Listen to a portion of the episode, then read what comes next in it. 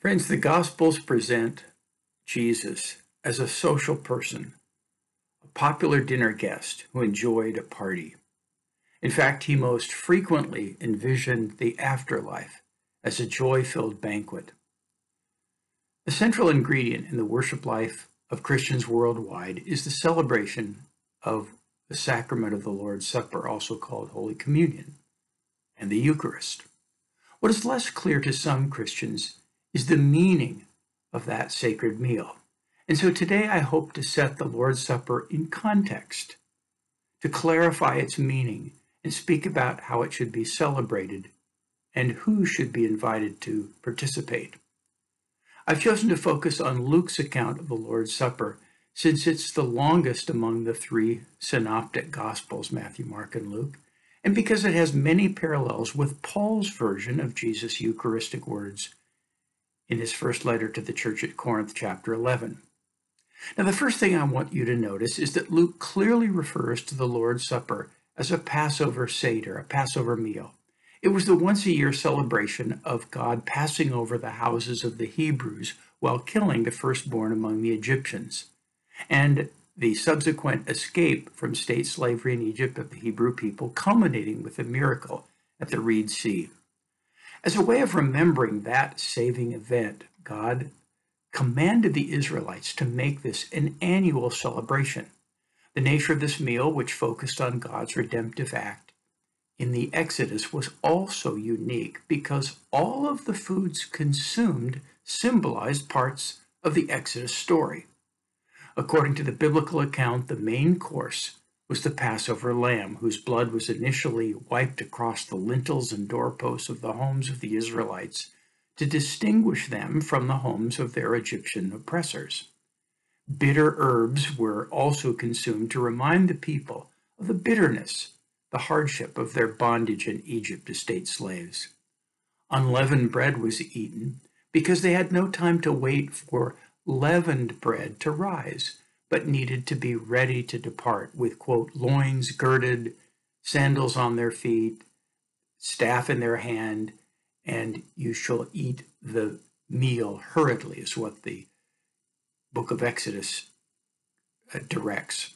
And finally, four cups of wine were consumed, each of which had a specific meaning related to the Exodus story.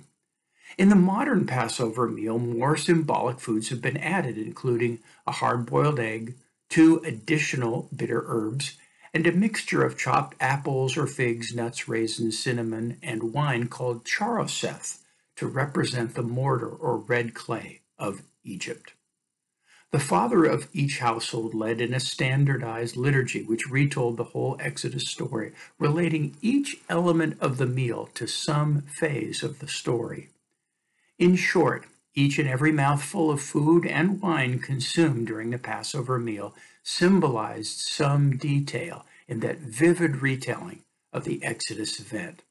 And although that first Passover was celebrated with haste, subsequent Passovers, like those experienced by Jesus, were joy filled celebrations of God's saving act and their freedom from bondage, during which guests leisurely reclined on couches and ate, and drank. Well, with that introduction, let's hear Luke's account of that first Lord's Supper from chapter 22, verses 14 to 20 of Luke's Gospel, as Linda Maloney reads for us. Our reading is from Luke chapter 22, verses 14 through 20. When the hour came, he took his place at the table, and the apostles with him. He said to them, I have eagerly desired to eat this Passover with you before I suffer. For I tell you, I will not eat it until it is fulfilled in the kingdom of God. Then he took the cup, and after giving thanks, he said, Take this and divide it among yourselves. For I tell you that from now on I will not drink of the fruit of the vine until the kingdom of God comes. Then he took a loaf of bread, and when he had given thanks, he broke it and gave it to them, saying, This is my body, which is given for you. Do this in remembrance of me. And he did the same with the cup after supper, saying, This cup that is poured out for you is the new covenant. In my blood. Thanks be to God. According to Luke, in the midst of the meal, Jesus interrupted the normal Passover liturgy and inserted new words, his words, over the unleavened bread and over what was likely the third cup of wine. In so doing, Jesus interpreted the meaning of his approaching death for his dearest friends. According to Jesus' Eucharistic words, the Lord's Supper has two essential themes. One is looking back and remembering the saving death, the redeeming death of Christ Jesus as sacrificial in nature, that he died for us on our behalf as our sin bearer. Luke records Jesus' words when distributing the bread This is my body, which is given for you. Do this in remembrance of me. Jesus wants us to remember that as a sacrificial victim, he is giving his body, his life for us on our behalf. He's asking us to remember his redeeming death offered for us, giving thanks for his sacrifice. In fact, the word Eucharist, term for the Lord's Supper, is from the Greek verb to give thanks, Eucharisteo. Jesus' word over the cup also employs sacrificial language. Jesus said, This cup that is poured out for you is the new covenant in my blood. Jesus is alluding to Isaiah chapter 53, where the suffering servant of the Lord is described as, quote, having poured out himself to death, bearing the sin of many. Jesus' language of the new covenant in his blood reminds the people of the Exodus account in chapter 24, where God ratified the covenant with Moses and the Israelites at Mount Sinai with the blood of the covenant from sacrifices they offered God. Jesus is saying that by his death, he is initiating, he's ratifying a new covenant relationship between God and God's people. And the phrase new covenant reminds his disciples of Jeremiah chapter 31, where God promised to enter into a new covenant relationship with the Hebrew people, writing his law on their hearts rather than on stone tablets as before. God also promised, They will all know me from the least of them to the greatest, says the Lord, for I will forgive their iniquity and remember their sin no more. So this new covenant would be more radically grace based than the earlier covenant at Mount Sinai, though it was not without an element of grace either. Now, our Roman Catholic and Anglican friends understand Jesus' words, This is my body, in a very literal way as constituting a great miracle, changing the substance of the bread and the cup into the real body and blood of Jesus. By contrast, it is our view as Reformed Christians that in the context of the Passover, remember, we're just simply honoring this principle of biblical interpretation that context is king, context is determinative of, of the meaning of the passage.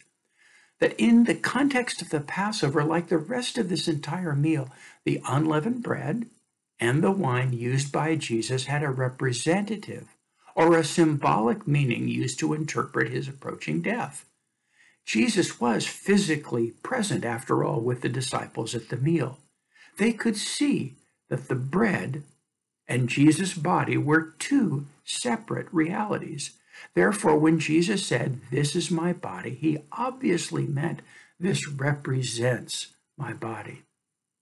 Now, friends, in today's Roman Catholic Mass, the prayer of consecration is the moment in their liturgy when they believe the bread and wine are transformed into the body and blood of Christ. However, when you read the New Testament accounts of the Lord's Supper, four of them, no prayer of consecration is recorded. Instead, Jesus offers a simple prayer of thanksgiving for the food. So, first, the Lord's Supper looks back on Christ's redeeming death as sacrificial in nature. That's very important. As an offering given for us on our behalf. Second, the Lord's Supper also looks forward in hope, anticipating both our resurrection and our participation in the great feast at the end of time when along with all believers from all times we will sit at table with the risen and ascended Christ in the presence of Almighty God. In Luke's account, Jesus says, I tell you that from now on I will not drink of the fruit of the vine until the kingdom of God comes. Matthew's version makes Jesus saying even more personal. I tell you, I will never again drink of the fruit of the vine until that day when I drink it new with you in my Father's kingdom. So, secondly, in addition to describing his death as a sacrifice, Jesus presents the Lord's Supper as a foretaste of that future heavenly banquet at which he again would be the host. Friends, don't you like parties? Don't you enjoy being part of great celebrations like weddings, graduations, anniversary parties, and the like? If so, you don't want to miss the greatest party of all time toward which each and every Lord's Supper points. Two final questions about the Lord's Supper. The first is In what mood should we celebrate the Lord's Supper? Now, most Christians today make it a somber meal, almost a Good Friday remembrance. Others suggest the basic attitude should be joyful, as we focus more on Christ's resurrection triumph than on his suffering and death. Which is correct? Well, since the bread and cup in the Lord's Supper represent Christ Jesus who suffered and offered himself for us sacrificially on the cross, we must approach that sacred meal with deep reverence and respect. To do otherwise would demean his self sacrifice on our behalf. Now, I think today in our Reformed tradition, we have no trouble at all with that more sober emphasis. However, what I personally find most lacking in most of our celebrations of the Lord's Supper is the note of joy, which I see characterizes the descriptions of the Lord's Supper in the early church, both recorded in the Acts of the Apostles and Paul's first letter to the church in Corinth. Because Jesus' resurrection was discovered on Easter Sunday, in time, Christians gathered for weekly worship on Sunday rather than on Saturday, the Sabbath. They shifted their, their central worship day. In other words, for these early Christians, each Sunday became a little Easter. 20th century theologian Karl Barth wrote, The Lord's Supper ought to be more firmly regarded from the Easter standpoint. It is not primarily a mourning or funeral meal, but the anticipation of the marriage feast of the Lamb. It is a joyous meal British New Testament scholar I.H. Marshall writes The Lord's Supper was an occasion for rejoicing in Jesus' presence and giving thanks for the benefits procured by his death. The joy of salvation experienced and hope of its heavenly consummation were dominant. While we can never fail to appreciate the meaning of Jesus' costly sacrificial death for us on the cross, the gospel, friends, is a joyous announcement of Jesus' triumph over sin and death and his resurrection and his future return to consummate God's reign as king. And in the present moment, the Lord's Supper is our way of enjoying fellowship in, the, in this moment with the risen Lord and one another. So the Lord's Supper may have either a somber or a celebratory tone. On balance, I personally think we need greater emphasis, most of the time, on the Lord's Supper as a joy filled celebration of Jesus' resurrection and our anticipation of the messianic banquet in God's kingdom than has generally been the case. My final question is who should be invited to partake in our celebrations of the Lord's Supper? Some people misunderstand and don't think they are good enough, ethically and spiritually, to partake of the Lord's Supper. In this regard, some have misinterpreted Paul's warning to the church in Corinth, chapter 11, verse 27, about, quote, those who eat the bread or drink the cup of the Lord in an unworthy manner, as if Paul was referring to people who were unworthy participants, who weren't good enough Christians.